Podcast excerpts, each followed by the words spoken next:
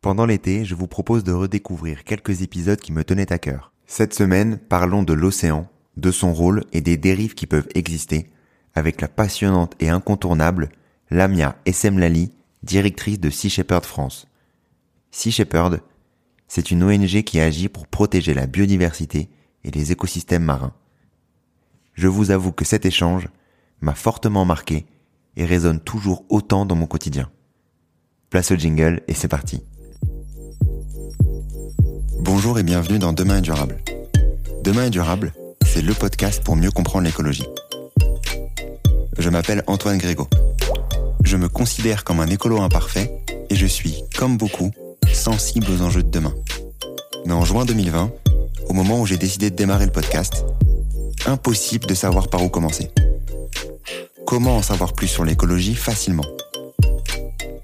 Je vous propose donc dans chaque épisode de découvrir l'histoire de celles et ceux qui agissent pour un monde plus durable. Entrepreneurs, intrapreneurs, activistes. Ils agissent avec passion aux quatre coins du monde. En France bien sûr, mais sur tous les continents, pour nous permettre d'espérer demain un monde plus durable. Quelles sont leurs solutions? Pourquoi ont-ils décidé de se lancer? Quels sont leurs conseils pour agir à notre échelle? Écouter, lire ou s'éduquer sur ces enjeux, c'est déjà agir pour un monde plus durable, car il nous permet d'en parler avec conviction autour de nous. C'est ce que j'espère vous apporter lors de chaque épisode.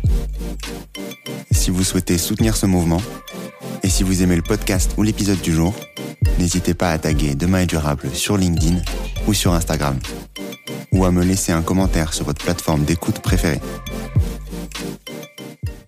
Donc aujourd'hui, dans le nouvel épisode de Demain est durable, j'ai le plaisir d'accueillir Lamia Essemlali. Comment tu vas, Lamia? Bonjour Antoine, ça va bien, merci.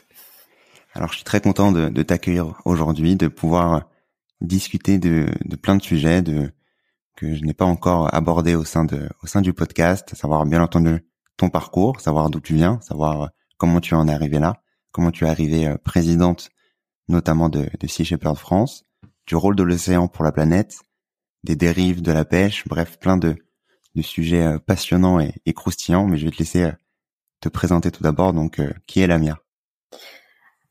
Alors, bah, je suis à la base une enfant de la banlieue parisienne euh, avec une origine double puisque euh, mes deux parents sont originaires du Maroc.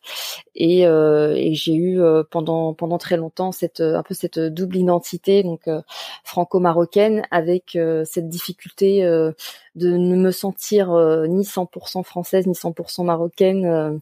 Et de me sentir un peu étrangère à la fois à la fois en France et à la fois au Maroc. Donc je me suis je me suis construit avec ça et en même temps euh, depuis très très longtemps euh, avec euh, avec une empathie pour pour les animaux et et un attrait un attrait pour l'océan que je ne connaissais finalement qu'à travers mes mes moments de de vacances au Maroc où où je retournais dans dans ma famille maternelle. Voilà et qui qui contrastait énormément avec avec l'univers euh, bitumé et presque carcéral euh, de, la banlieue parisienne qui était mon quotidien. Ok. Et comment t'as vécu justement cette euh, cette enfance-là entre le bitume et, et, et la mer, on va dire, pendant les vacances? Est-ce que t'avais des frustrations qui sont arrivées au fur et à mesure des années? Comment ça s'est passé? J'avais une euh, phase de dépression à chaque retour, à chaque retour en septembre. Euh, c'était euh, c'était assez dur et en même temps, ouais, je, je comptais les jours pour pour y retourner au, mois de juillet. et en même temps, je, enfin, je pense que je j'analysais pas forcément les choses de manière consciente, mais mais c'est vrai que pour moi, l'océan, ça a très vite représenté la liberté, l'émerveillement, euh, le côté sauvage euh, et, rebelle et, et, non maîtrisé, tout le contraire, tout le contraire de ce que pouvait être ma cité en banlieue. Et ça, ça m'a, ça m'a apporté énormément. Euh, même si à cette époque-là, j'avais pas, euh, j'avais pas conscience des, des problèmes écologiques euh, et de et de la guerre que que mon espèce livre à l'océan. Donc, j'étais pas forcément dans une démarche combative ou de protection, mais mais plutôt contemplative et de même de survie parce que c'était c'était une bouffée d'oxygène qui qui m'était indispensable. donc voilà quand vient ton euh, ton déclic justement, euh, ce déclic euh, écologique ou ou notamment sur le sur sur le planète animal, sur l'océan À quel moment c'est arrivé? Alors c'est pas tant un déclic, c'est plutôt un cheminement. C'est-à-dire que voilà, depuis toute petite, j'ai ressenti, j'ai compris en tout cas que les que les animaux avait des émotions, des envies, des craintes, euh, et donc euh, très vite, je me suis, euh, j'ai trouvé bizarre qu'on n'en tienne pas compte et qu'on qu'on hiérarchise à ce point la souffrance entre les êtres vivants. Et en fait, j'avais j'avais une approche finalement biocentrique, c'est-à-dire que je, je je comprenais pas que que la, la, la vie d'un oiseau euh, ne, ne vaille pas grand-chose. Euh, je comprenais pas qu'on qu'on puisse à ce point euh, être indifférent et à ce point euh, euh, être comment dire semer la souffrance sans sans que ça nous pose plus de plus de cas de conscience que ça en fait. pour moi, c'était profondément lié euh, à ma propre souffrance et à la souffrance de, de mon espèce. En fait, je je faisais pas vraiment le, le distinguo. Alors évidemment, c'est pas quelque chose que, encore une fois, que que, que j'avais euh, analysé ou intellectualisé. D'ailleurs. Euh, d'ailleurs, voilà, je, je, je, mangeais des animaux et pourtant j'aurais été incapable de tuer un animal. Hein, c'est hmm. Comme beaucoup sûrement. Comme, comme énormément de gens. voilà, euh, c'est juste qu'à un moment donné, j'ai décidé de me mettre en adéquation avec euh, avec ça, mais, mais c'est vrai qu'il y a, il y, a, y a beaucoup de gens euh, qui ne mangent des animaux que parce qu'on les tue pour eux. Et donc et donc voilà.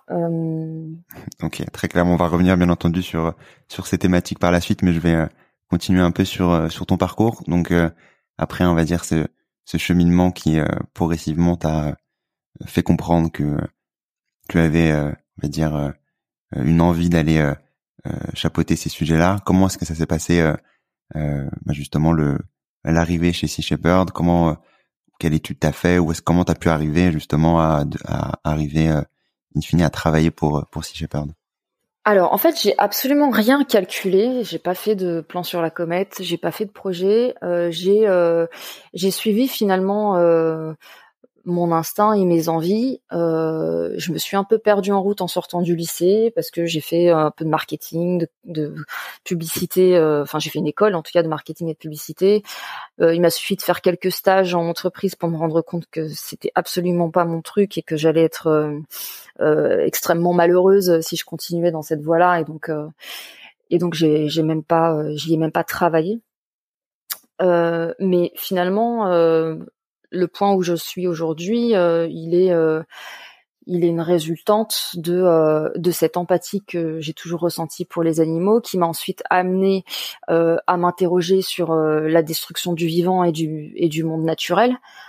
et donc je suis arrivée à l'écologie par par le passage des des animaux et j'ai finalement euh, choisi de, de, reprendre mes études euh, pour faire un master en sciences de en sciences de l'écologie euh, avec une spécialisation sur la conservation de la biodiversité parce que ce qui me parlait le plus c'était vraiment ça. C'était la destruction du vivant donc ce qu'on appelle l'érosion de la biodiversité.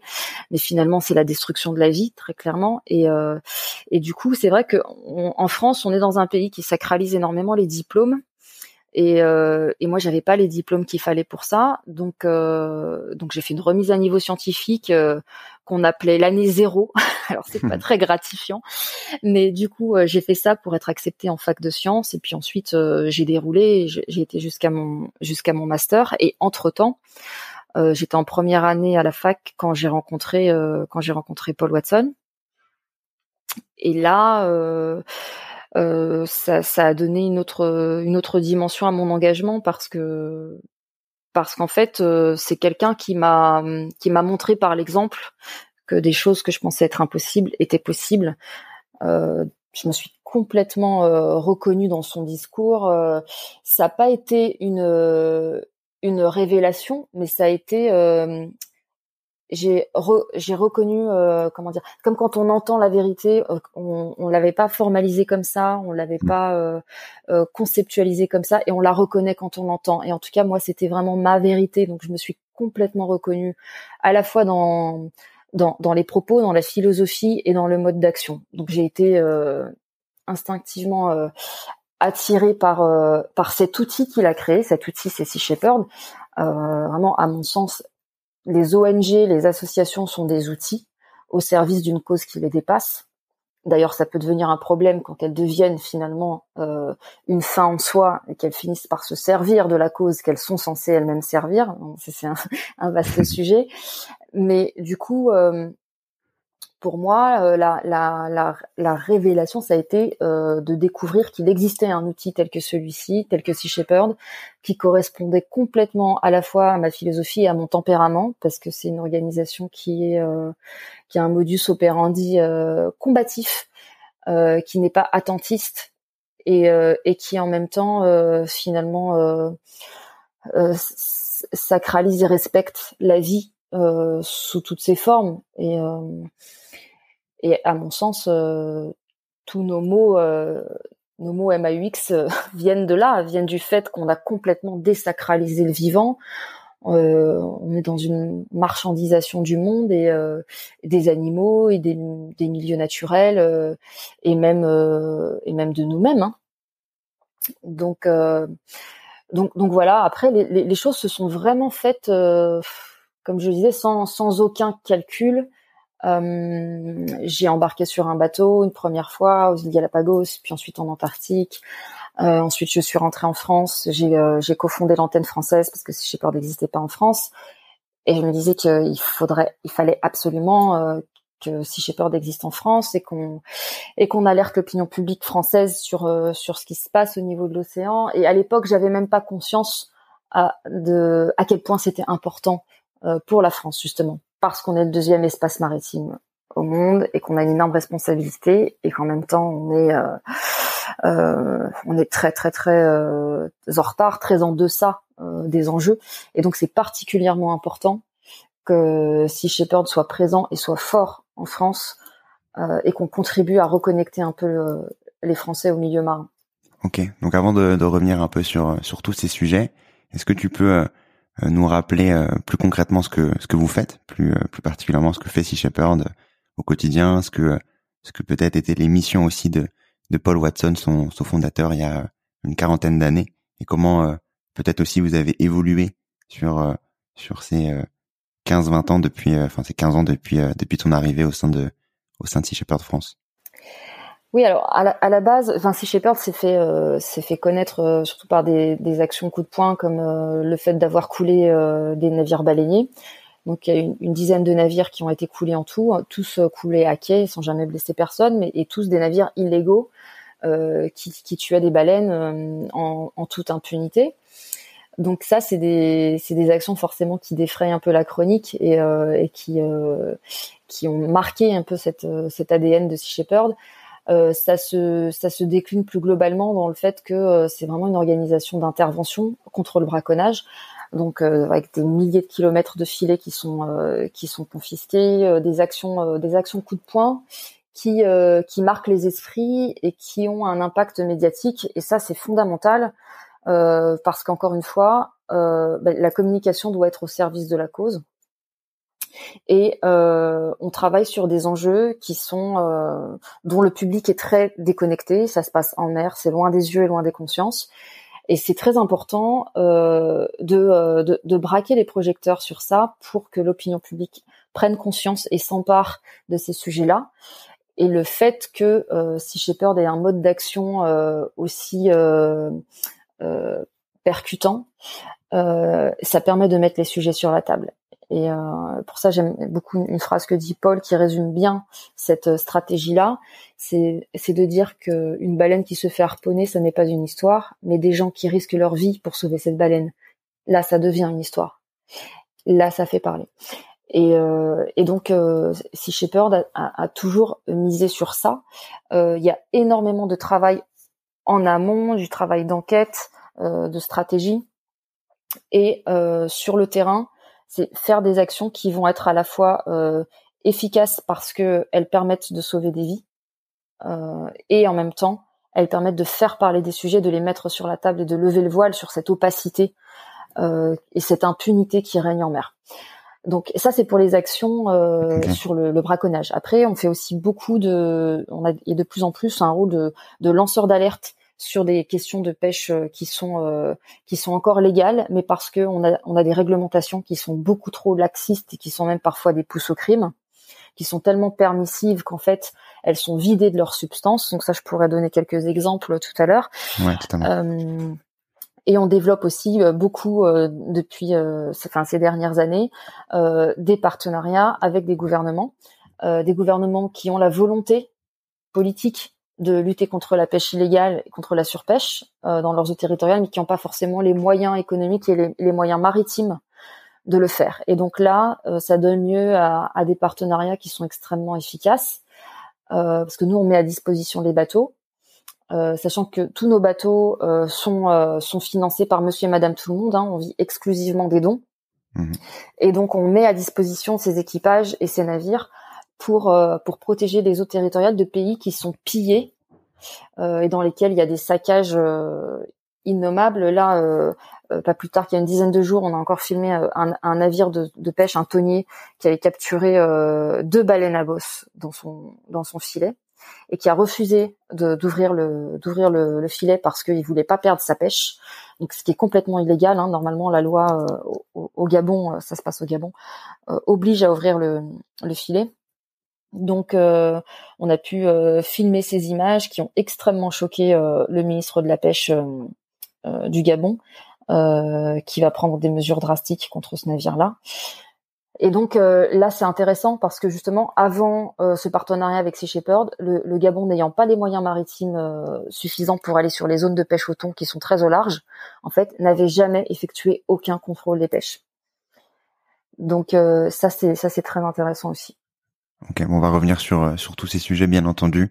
Peut-être démarrer par par on va une introduction plus globale de de l'océan, avant de parler bien entendu de la pêche, qui est un, un des euh, un des mots et surtout euh, euh, un, un, un, mot. La plus grosse menace aujourd'hui. Hein, la plus grosse menace, d'autant plus par par ses par ses dérives. Est-ce que tu peux nous parler un peu du rôle de l'océan? Je je me rappelle d'une d'une citation. je pense qu'elle vient de Paul Watson de qui dit si l'océan meurt, nous mourrons. Donc le fondateur de, de Sea Shepherd. Est-ce que tu peux nous nous décrire un peu cette cette citation peut-être et peut-être plus globalement le, le rôle de l'océan pour, pour la planète? Oui, donc c'est vrai. En fait, si le si l'océan meurt, nous mourrons tout simplement parce que c'est le premier organe de régulation du climat et qu'on lui doit plus d'une inspiration sur deux. En fait, c'est le premier puits de carbone. Donc, euh, sans sans océan vivant, il n'y a pas de vie sur Terre. Euh, ça, c'est d'un point de vue biologique. Alors, c'est parce que, en, gros, le phytoplancton, hein, le phytoplancton, c'est euh, c'est ce qui, ce qui produit le plus d'oxygène, bien plus que les forêts. Et le phytoplancton euh, n'est possible que que grâce à l'ensemble de la vie marine. Donc, c'est pour ça qu'il y a des études qui sont sorties et qui expliquent qu'en fait, une baleine équivaut à plus de 30 000 arbres en, en termes de, de lutte contre le changement climatique. Euh, donc ça c'est d'un point de vue euh, d'un point de vue biologique. Euh, et puis euh, et puis après, euh, on, a tendance à l'oublier, mais on vient tous de de l'océan. C'est c'est vraiment c'est c'est notre berceau et on en a besoin aussi d'un point de vue spirituel et philosophique. quand on pense à un, un beau paysage, c'est une sorte de beauté universelle et et c'est vrai que enfin c'est pas pour rien, je pense que si euh, si Baudelaire disait homme libre, toujours tu chériras la mer, c'est que vraiment l'océan parle à notre âme aussi. Et euh, et, et, pour moi, les, deux sont liés. C'est cette capacité à s'émerveiller aussi qui est fondamentale euh, pour préserver la beauté du monde et, et en même temps sa vitalité. Si on détruit à ce point le vivant et ce qui nous entoure, ce qui nous entoure, c'est qu'on est on est devenu complètement aveugle et insensible à la beauté et euh, et c'est pas quelque chose de de facultatif en fait. C'est c'est très important. Je pense que vraiment les les deux sont liés. Donc on doit à l'océan à la fois euh, euh, notre survie biologique et en même temps la survie de notre âme. C'est et en ça c'est euh, c'est c'est en ça que c'est dramatique cette cette déconnexion générale des gens à l'océan où euh, on fait pas du tout le lien. Et euh, c'est pour ça que je, cite souvent Eric Tabarly, euh, navigateur français euh, assez célèbre, qui disait que pour les Français, euh, l'océan c'est le machin bleu qu'ils ont dans le dos quand ils étalent leur serviette de bain sur la plage. Et, et c'est, dramatique cette réalité-là parce que c'est, vrai malheureusement pour la, la plupart des, des, Français, pour la plupart des gens et pour la plupart des Français. Et encore une fois, comme on est les citoyens de la seconde nation la plus importante euh, au niveau maritime, euh, et ça a des conséquences, des répercussions qui sont catastrophiques. Et, pour moi, l'enjeu aussi au niveau de Sea Shepherd France, il est d'aider ce grand public à se renouer, à se reconnecter à l'océan, à se souvenir que si l'océan est notre berceau, il sera aussi notre tombeau. Donc il est, fondamental qu'on s'y intéresse de nouveau, qu'on se reconnecte à lui. Ok, très clair. Mais du coup, comment retrouver ce, cette euh, reconnexion? Quelles sont les, les, actions que vous pouvez effectuer euh, au quotidien qui euh, vont dans ce sens-là alors, bah, c'est vrai que nous, on a, on a beaucoup d'actions de terrain, mais on a aussi, on fait aussi beaucoup de, de sensibilisation. Euh, euh, on fait beaucoup de conférences, de documentaires. Euh, on sort des bouquins. tous les récits, en fait, tout ce qu'on raconte, tout ce qu'on expérimente, ce qu'on fait en mer, ça interpelle les gens parce que, encore une fois, même si on ne se sent pas particulièrement concerné de voir qu'il y a des gens qui qui donnent autant et qui sont prêts à risquer autant pour sauver l'océan, ça, ça interpelle. Et je pense qu'on est des vecteurs. Finalement, on est, euh, on est en quelque sorte des ambassadeurs auprès de notre euh, propre espèce, des ambassadeurs de l'océan. Euh, voilà. Et je, me dis qu'on a, il y a, y a, vraiment du boulot parce que quand on quand on expose des cadavres de dauphins euh, qu'on trouve, euh, qu'on les expose dans les centres-villes pour alerter les gens sur sur les dommages de la de la pêche, puisque c'est les dauphins qu'on trouve sont tués par des engins de pêche. Il y a, y a, beaucoup de gens qui nous disent, euh, qui sont très étonnés et qui nous disent mais on n'a pas de dauphins en France. Et donc euh, on part, on part de très très loin.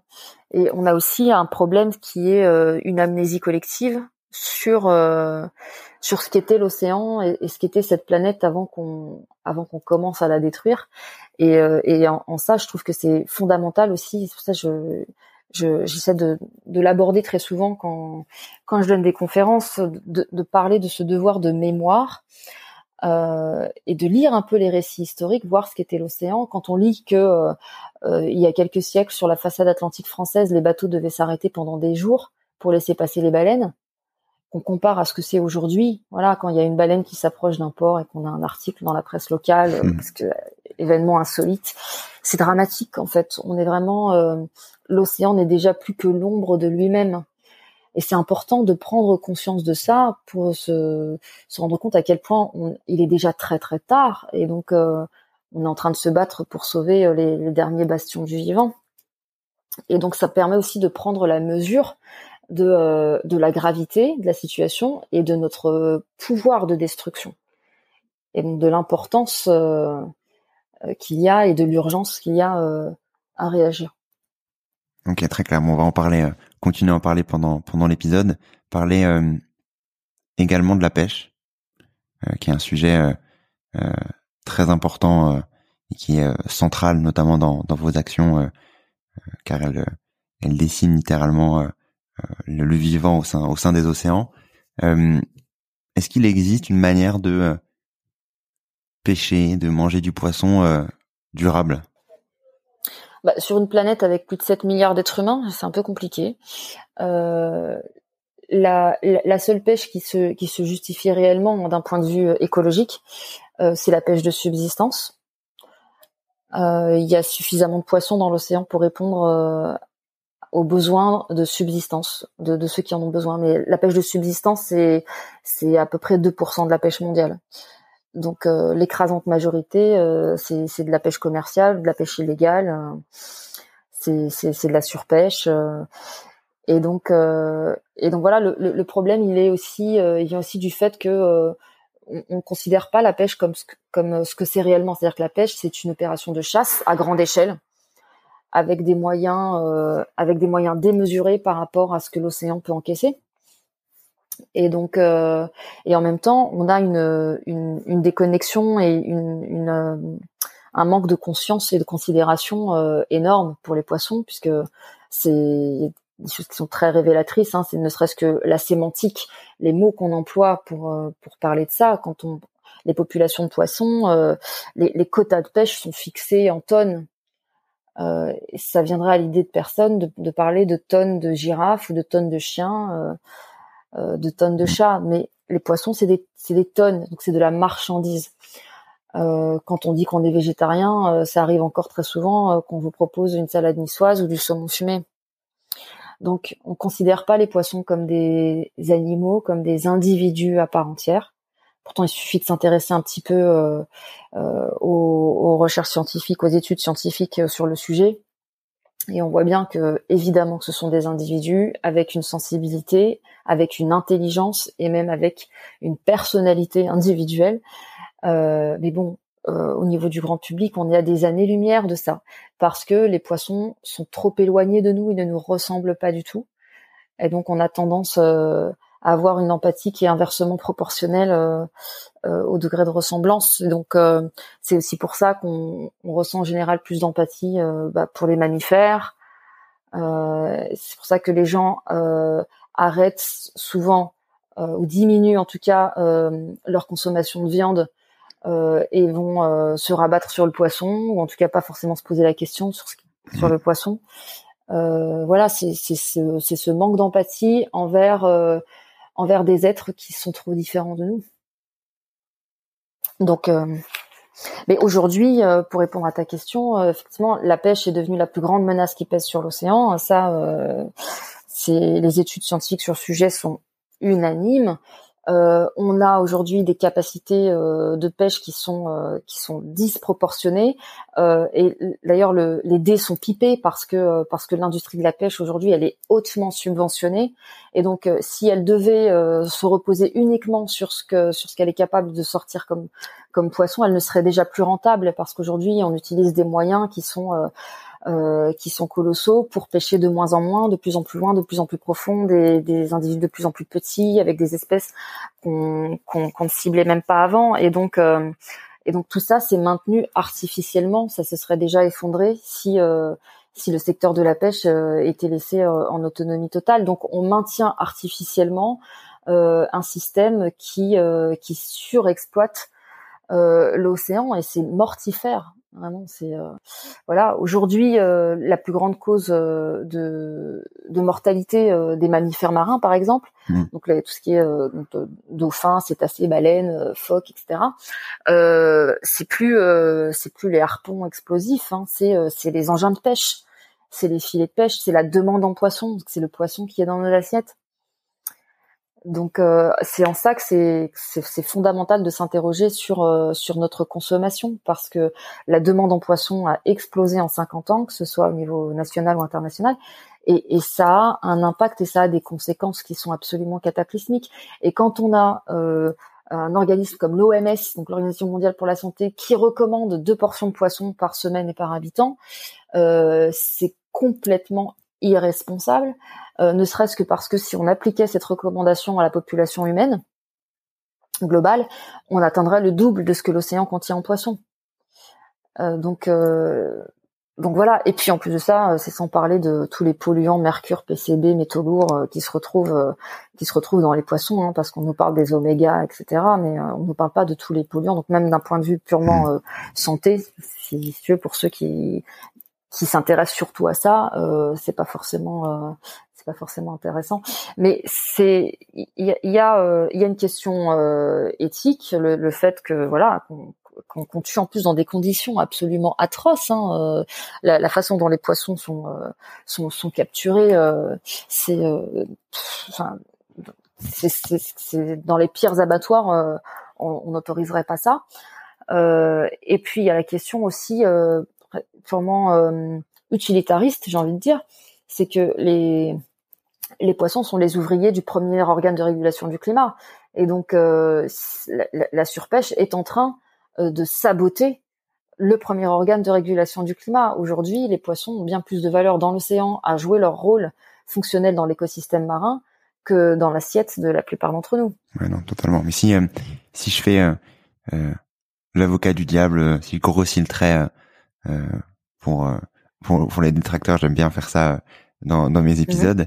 Euh, donc la solution, c'est, euh, en tout cas d'un point de vue euh, écologique, de réduire, voire annuler son sa consommation de viande et de même pour pour sa consommation de protéines animales, donc de poissons également. Est-ce que c'est pas trop demandé?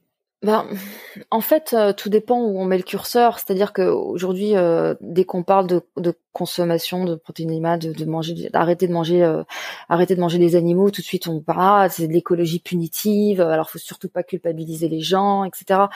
non, non, mais l'écologie punitive, c'est pas de renoncer à manger des animaux. L'écologie punitive, c'est l'effondrement, l'effondrement du vivant, qui va avoir des conséquences absolument, encore une fois, cataclysmiques. Donc finalement, la, la consommation euh, d'animaux, c'est surtout une question euh, d'habitude euh, et, euh, et, de plaisir gustatif. Et, et, je sais de quoi je parle, puisque moi-même, j'ai continué à manger des animaux pendant pendant longtemps.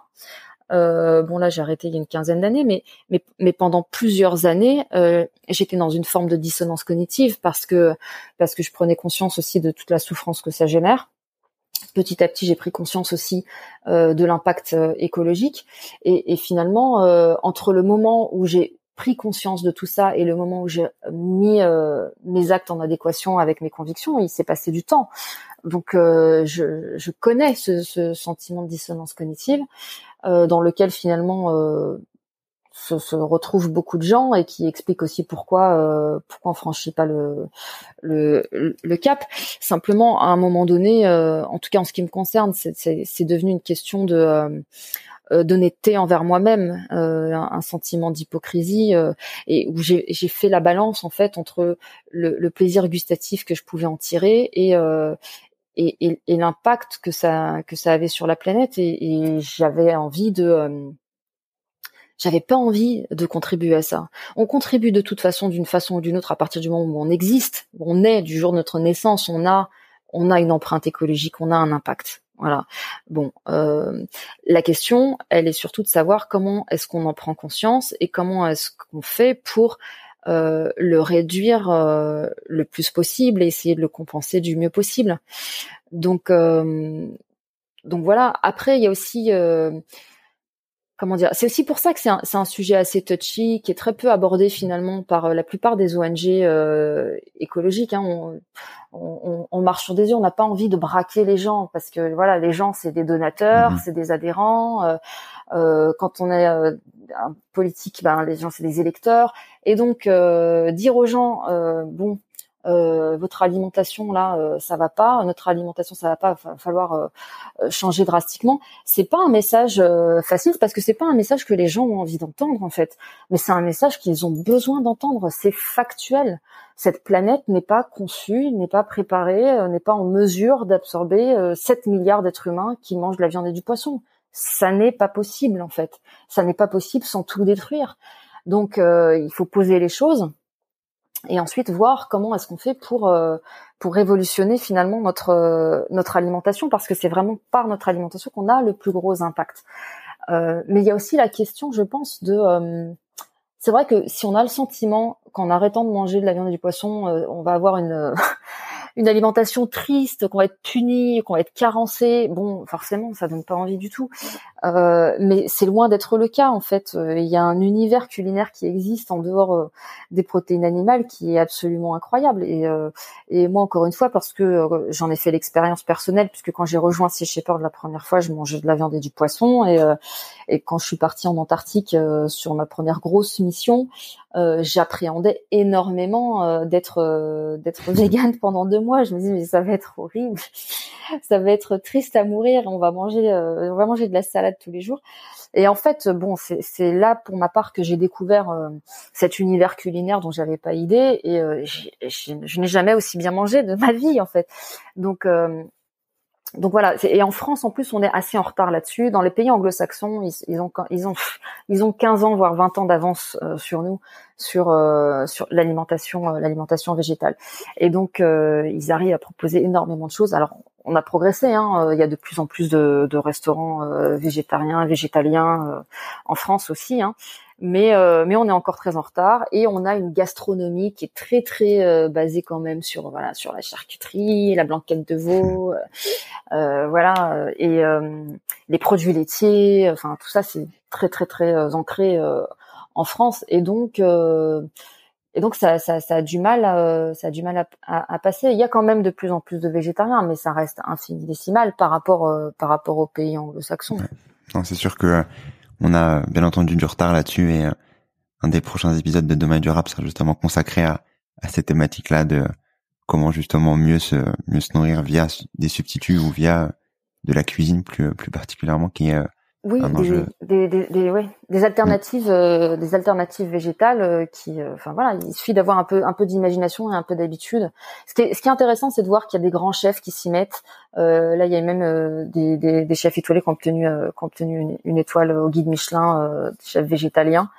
Et, et, en même temps, à côté de ça, il y a, il y a des incohérences comme ben, certains, certains congrès, certaines conférences. bah, là, j'étais à, euh, à l'IUCN à, Marseille, euh, donc euh, pour la conservation de la nature, l'Union internationale pour la conservation de la nature. Bon, c'est voilà, c'est viande et poissons à profusion. donc voilà, ou même des événements qui sont sur le gaspillage d'eau potable, où on va proposer moult, moult comment dire menus à base de viande en tout genre, quand on sait que la première euh, cause de pollution des nappes phréatiques et de gaspillage d'eau potable, euh, bah c'est c'est le bétail. c'est euh, voilà, c'est c'est complètement contradictoire. il y a même un certain degré de d'hypocrisie. Non, c'est sûr que que c'est c'est un sujet complexe. Mais avant de avant de passer peut-être sur sur les les la partie plus illégale de, de la pêche, pour terminer un peu ce, cette thématique de la pêche intensive qui justement euh, euh, tue les océans de manière euh, bien entendu massive.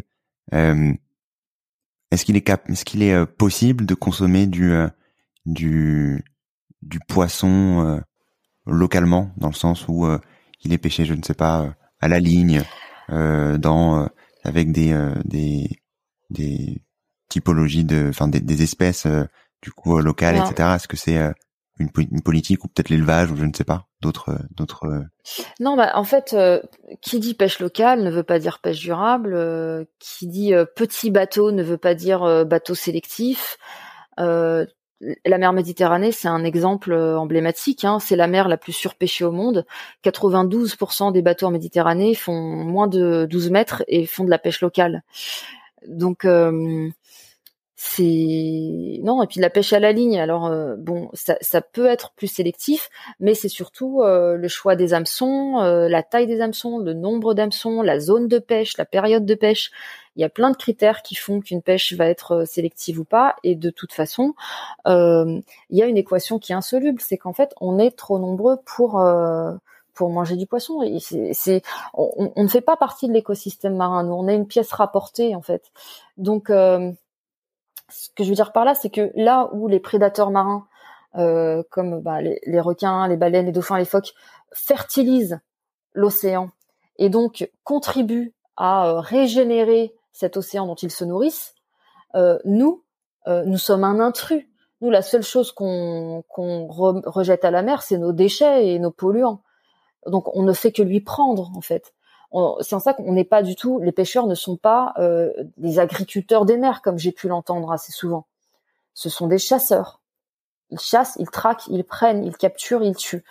Euh, ils ne récoltent pas ce qu'ils sèment. Ceux qui récoltent ce qu'ils sèment, ce sont, euh, ce sont les dauphins, les baleines. C'est, c'est, toutes ces espèces qui font partie intégrante de l'écosystème marin, qui contribuent à fertiliser dans une sorte de cercle vertueux. Et nous, il faut qu'on garde à l'esprit que nous sommes un intrus dans tout ça et que euh, nous ne faisons que nous servir. Et donc, on doit être particulièrement vigilant sur euh, sur notre impact. Euh, voilà. Et donc, et en plus, on est extrêmement nombreux. Donc, et on a des moyens technologiques aujourd'hui de traquer les poissons jusque dans les moindres recoins.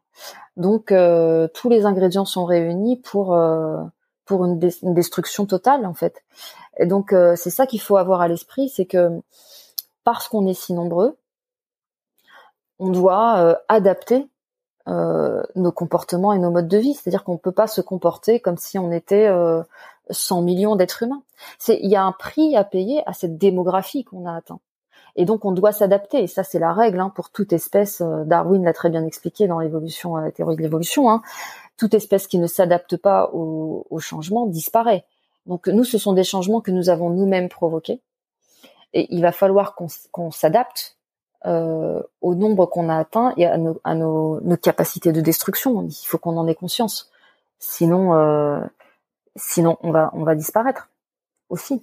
D'ailleurs, euh, je, le rappelle de temps en temps, c'est que on a l'impression que nous sommes euh, euh des maîtres suprêmes euh, de l'évolution, mais en fait notre espèce ne va pas si bien que ça, puisque les trois signes avant-coureurs de l'extinction d'une espèce, c'est l'explosion démographique, l'occupation de toutes les niches écologiques et la surexploitation des ressources.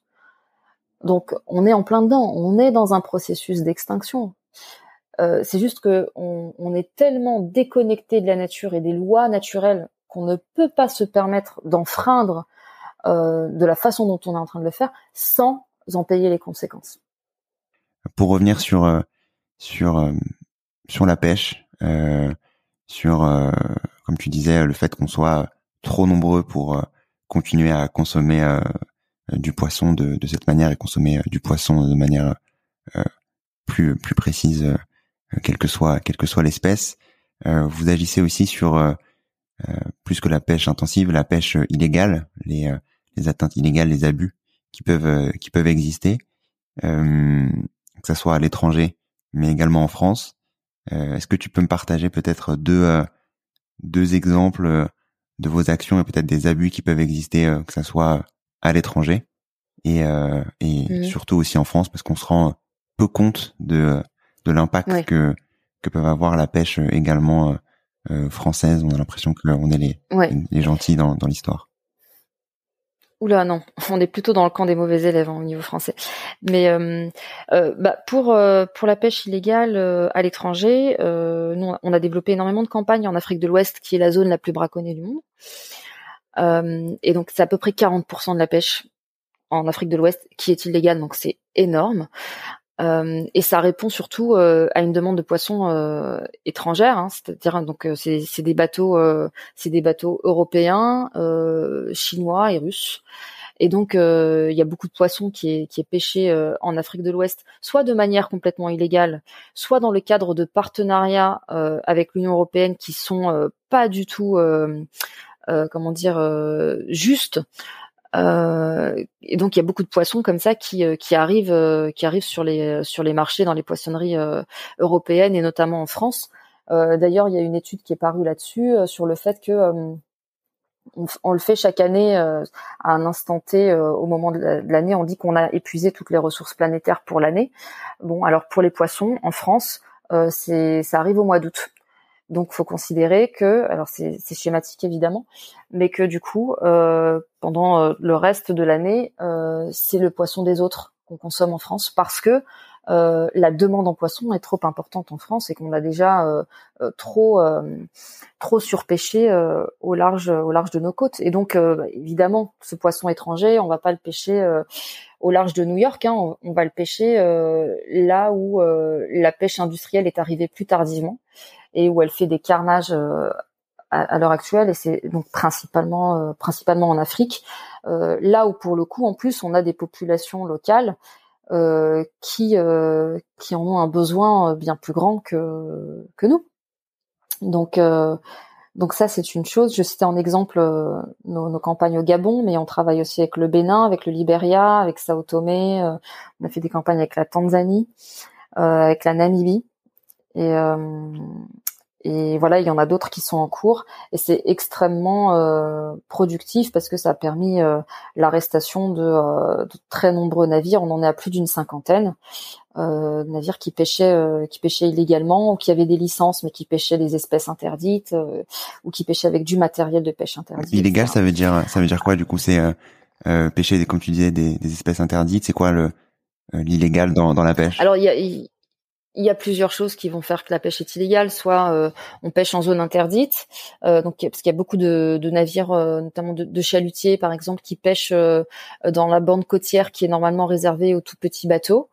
Qui donc vont faire des vont faire un carnage à ce niveau-là, en plein dans les nurseries de poissons.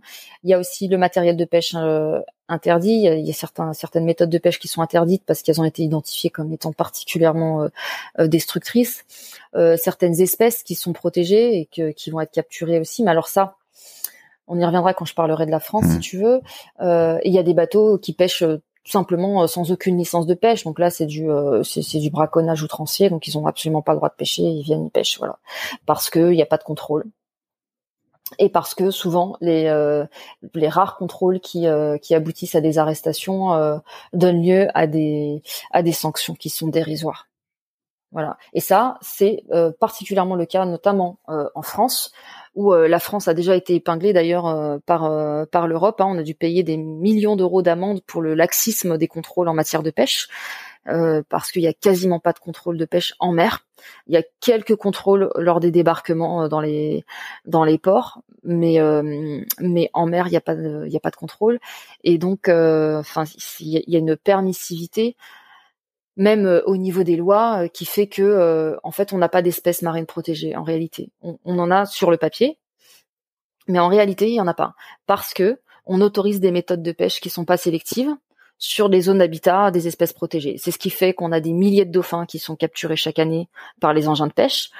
Euh, et donc euh, ça, ça interpelle parce que c'est Flipper le dauphin et c'est une espèce charismatique et donc ça touche un peu les gens. Mais euh, mais c'est le cas pour énormément d'autres espèces et notamment il y a le cas assez emblématique à mon sens, le cas du requin renard qui est une espèce menacée, une espèce protégée, interdite de capture ciblée et qu'on retrouve très régulièrement euh, en promotion dans les supermarchés, dans les poissonneries, dans les restaurants. Pourquoi? Parce que la loi autorise la revente en cas de capture dite accidentelle. Et ça, euh, ça c'est un, un pouce au cri, mais ça, pousse à l'accident. Si tu veux, en fait, on ne peut pas. L'océan n'est pas un milieu cloisonné. Toutes les espèces, euh, se mélangent. Et à partir du moment où on estime euh, qu'une espèce va être protégée, mais qu'on autorise des filets de pêche euh, bah, qui capturent tout sur leur passage, et qu'on autorise la pose de ces filets dans la zone habitat de cette espèce protégée, forcément, bah forcément on les capture.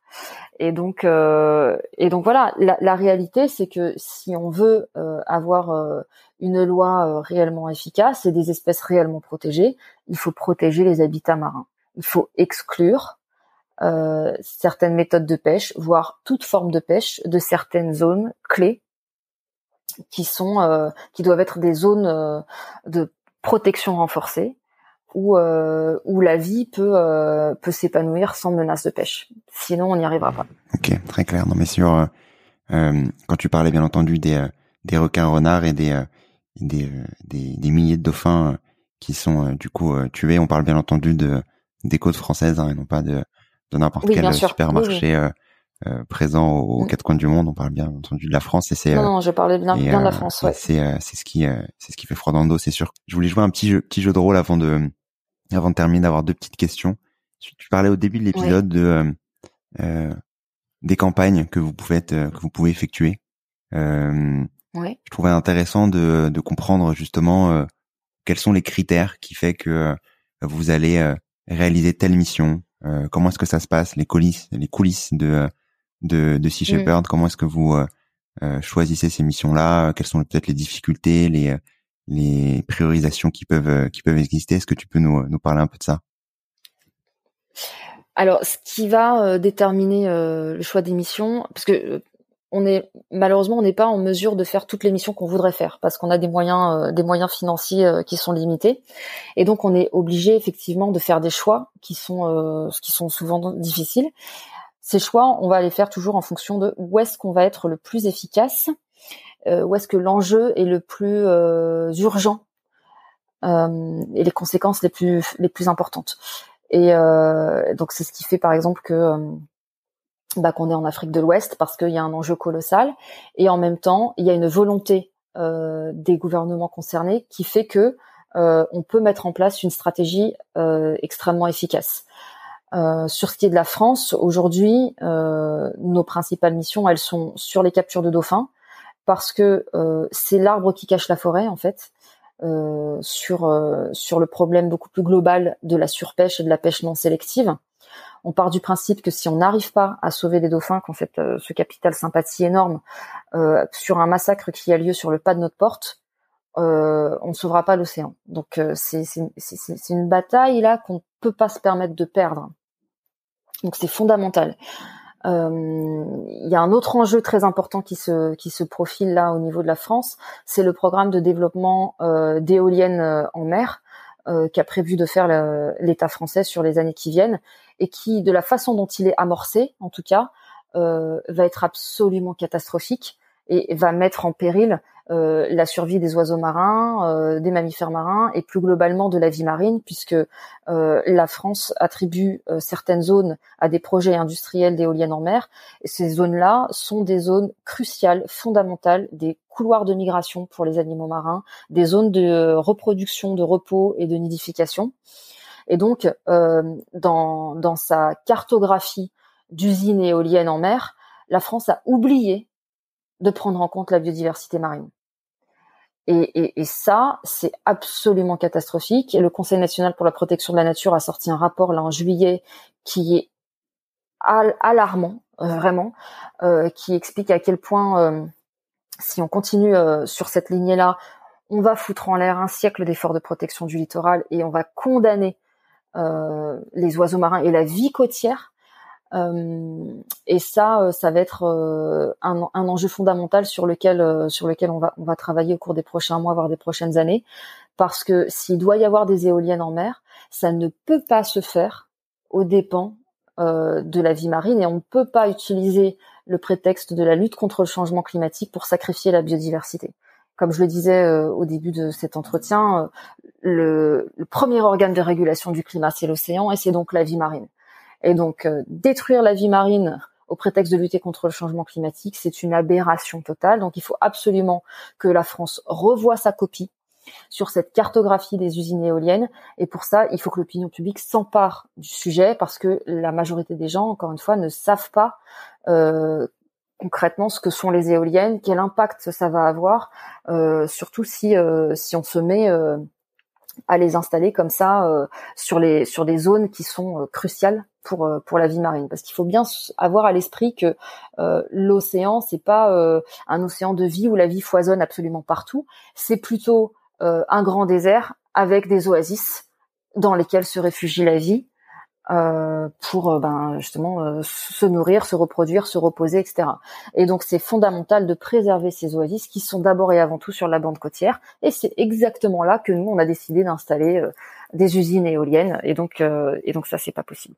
Donc ça ça va être un enjeu fondamental et c'est compliqué parce que il y a un mythe aussi à déconstruire sur le fait que euh, les éoliennes sont euh, sont la panacée euh, et le, le, remède miracle à nos besoins à nos besoins énergétiques. Donc pour nous le le mot d'ordre il est surtout ne pas oublier la biodiversité. Il est hors de question de sacrifier la biodiversité à la lutte contre le changement climatique et au développement des éoliennes. C'est quoi ta vision de, de la suite sur ces sujets-là? Quelles sont peut-être les les solutions qui peuvent exister à à court et moyen terme que euh, que l'on peut euh, faire euh, dans ces dans ces prochaines années alors, alors moi je je ferai pas de pronostic sur l'avenir parce que je sais vraiment pas ce que ça va donner tout ça. par contre, je pense que ce qui est essentiel, c'est qu'on se reconnecte à l'océan. De là découle tout le reste en fait. Se reconnecter à l'océan, comprendre que, encore une fois, que c'est notre berceau et que et que sans lui, on ne survivra pas sur cette planète. Comprendre que on doit le respect aux habitants du monde marin, que sans ça, euh, nous disparaîtrons avec lui. Et, et, de là découle le reste, euh, euh, prendre la mesure de, des conséquences de nos choix. Donc je parlais de nos choix alimentaires. Euh, et ça peut être d'autres choses aussi. Hein, c'est, notre consommation plus globale, euh, nos besoins en énergie. Euh, tout ça. Donc ça passe par l'assiette, ça passe par notre consommation de plastique au quotidien et, par notre mode de vie qui est quand même axé sur une surconsommation de ressources qui sont finies. Et, et donc c'est fondamental, je pense, de de revoir un peu notre rapport notre rapport à la vie. De quoi avons-nous réellement besoin? Qu'est-ce qui nous rend heureux? Euh, qu'est-ce qui va faire aussi qu'on on va sortir de la dépression ambiante? Parce qu'on on consomme de plus en plus et on est globalement de plus en plus malheureux. Donc il y a bien un problème. Donc euh, donc voilà, à mon sens, c'est euh, c'est ça, c'est se reconnecter à l'océan et se responsabiliser. Voilà. Parce que moi j'en ai un peu marre aussi de cette phobie euh, euh, qu'ont euh, bah, les politiques et certaines ONG de ne surtout pas culpabiliser le grand public. Mais ça c'est c'est c'est des, des, des, précautions qu'on prend uniquement quand il s'agit d'écologie ou de biodiversité. Hein. On ne dit pas qu'il faut surtout pas culpabiliser euh, les gens qui achètent euh, des produits fabriqués par des petits enfants. Non, là c'est très clair. Il faut responsabiliser les gens. On veut pas être complice de ça, etc mais c'est aussi important euh, de, euh, de, se responsabiliser sur notre impact euh, sur le, le, reste du vivant. Et donc, euh, il s'agit pas tant de, de culpabiliser, il s'agit de responsabiliser parce que globalement, on se comporte comme une bande d'irresponsables et qu'il va falloir qu'on se réveille.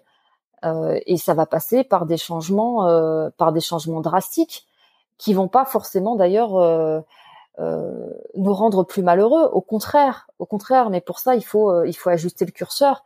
Qu'est-ce qui nous rend heureux et de quoi avons-nous besoin? Est-ce que c'est vraiment d'augmenter en permanence le, euh, le produit national brut ou est-ce que c'est finalement de se reconnecter à des choses essentielles, à des choses plus simples? Et si on n'arrive pas à faire ça, je pense que de toute façon, on va au devant d'un un revers qui va être tel que vraiment c'est l'enfer qu'on est en train de préparer pour euh, pour demain et donc euh, tous ceux qui ont des enfants ou qui en tout cas euh, pensent aux enfants des autres sinon non pas eux-mêmes mais devraient faire de, de cette considération là la priorité absolue c'est finalement la plus grande cause humanitaire puisque on est en train de parler vraiment de la survie de notre espèce finalement hein. alors malheureusement on aura on aura poussé à l'extinction bon nombre d'espèces avant avant nous-mêmes euh, d'être contraints et forcés d'arrêter les dégâts. Mais euh, voilà, j'espère qu'on va qu'on va se responsabiliser euh, à tous les niveaux, donc au niveau individuel, au niveau collectif, au niveau des entreprises, au niveau politique, voilà, et que chacun prennent la mesure de ses responsabilités plutôt que de se rejeter la balle parce qu'on a tendance à dire non mais c'est pas les individus, euh, les entreprises ont tendance à dire non mais c'est les clients qui veulent, les consommateurs qui veulent ceci, les politiques nous disent non mais les gens veulent ceci, veulent cela. Donc en fait tout le monde se renvoie la balle alors que tout le monde devrait assumer sa propre part de responsabilité à, tous les niveaux. Très bien, moi je te propose maintenant d'aller sur euh, les trois dernières questions euh, de, de l'épisode d'aujourd'hui. Et bien entendu te remercier pour pour euh, pour euh, pour ton temps et pour euh, toute la science que tu as pu nous nous, nous donner aujourd'hui. Est-ce que tu aurais un contenu à partager qui t'a marqué récemment? Alors, en termes de livres, il y a un livre qui vient de sortir qui s'appelle Paléo Sapiens, un paradigme pour l'avenir. Ça a été écrit par Frank Forensic et j'ai eu j'ai eu l'honneur d'en faire la préface. J'ai accepté de faire la préface parce que c'est un, un livre qui me parle beaucoup sur. Euh, ça revient un peu à ce que je disais tout à l'heure quand tu me demandais euh, quel est mon parcours et comment j'en suis arrivée là où j'en suis arrivée. Et finalement, euh, c'est parce que je me suis écoutée.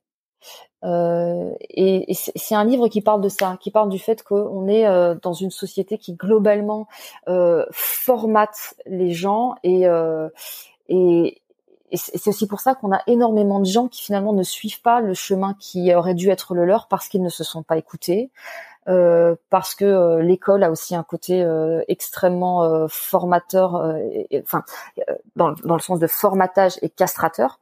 Même si on y apprend des choses qui sont essentielles, ça, ça broie aussi l'indépendance de, de pensée, l'autonomie, etc. Et donc c'est un, un livre qui pousse aussi à s'interroger sur sur les choix et sur notre liberté de choisir et sur le fait qu'on a qu'une seule vie et que c'est important de vivre la sienne et pas celle des autres ou celle que la société nous impose. Et donc euh, ça, ça me parle beaucoup. Euh... euh est-ce que tu aurais euh, une action à partager pour agir dès demain dans le bon sens? Alors un truc extrêmement concret qui revient tous les jours, je l'ai dit tout à l'heure, c'est bah, la consommation de la consommation d'animaux. Arrêtez de manger des animaux. C'est c'est vraiment euh, alors si vous n'allez pas forcément devenir vegan demain matin c'est mais euh, en tout cas euh, c'est c'est le moyen le plus le plus le plus impactant et le, plus décisif et le plus finalement facile entre guillemets pour pour influer sur sur son impact et réduire son son impact individuel. Et du coup, dernière question, un ou une invitée que tu recommanderais dans le podcast? Euh... Bon, c'est pas très original parce que je pense qu'il il, intervient beaucoup, mais euh, mais ça reste quand même euh, moi quelqu'un qui m'a beaucoup marqué parce que j'ai eu la chance de l'avoir euh, comme prof à l'université. C'est Gilles Boeuf, qui voilà qui est, qui est, un grand scientifique et qui a qui, qui, qui, fait partie de ces rares professeurs que j'ai eu. pourtant, je faisais un master en sciences de l'environnement, mais un des rares qui interrogeait les élèves euh, sur sur notre responsabilité en matière d'écologie, sur notre impact sur euh, sur le reste de la nature, le reste du monde vivant. Et, euh, et voilà, il a une, il a une vision une vision du monde qui est quand même basée sur le respect du vivant et et du coup je trouve qu'il a une, philosophie une philosophie dans laquelle je me, je me retrouve globalement et il a cette capacité euh, à capter euh, capter l'attention des gens et, à toucher le cœur des gens et ça c'est important quand on véhicule ce genre de message. Totalement, ben il sera il sera contacté prochainement. Merci beaucoup euh, Lamia pour pour ton temps et pour et pour pour pour cet échange. Si on souhaite retrouver Sea Shepherd, où est-ce qu'on peut vous retrouver? Alors on a un site internet euh, et puis on est aussi présent sur les euh, sur les réseaux sociaux donc euh, Facebook, euh, Instagram, un peu Twitter aussi et puis et puis on est présent aussi bon avec avec la pandémie ça s'est un peu ralenti mais ça commence à reprendre sur tout plein d'événements un peu partout en France parce qu'on a une, une, dizaine de groupes locaux qui sont répartis et qui font qui font des rencontres et des conférences pour pour rencontrer le grand public. Ok, nickel. Bah, merci beaucoup, Lamia. Avec grand plaisir. Merci d'avoir écouté cet épisode. J'espère que tu l'as aimé. Comme tu le sais, l'objectif de demain est durable et que chacun puisse mieux comprendre les enjeux écologiques, les solutions qui existent, tout comme avoir des clés pour agir à son échelle. Si tu veux m'aider à faire connaître Demain est durable et me soutenir dans cet objectif, tu peux laisser un commentaire et une note 5 étoiles sur Apple Podcast. C'est ce qui permet à Demain est durable d'être visible du plus grand nombre et ainsi d'accélérer le changement. À très vite.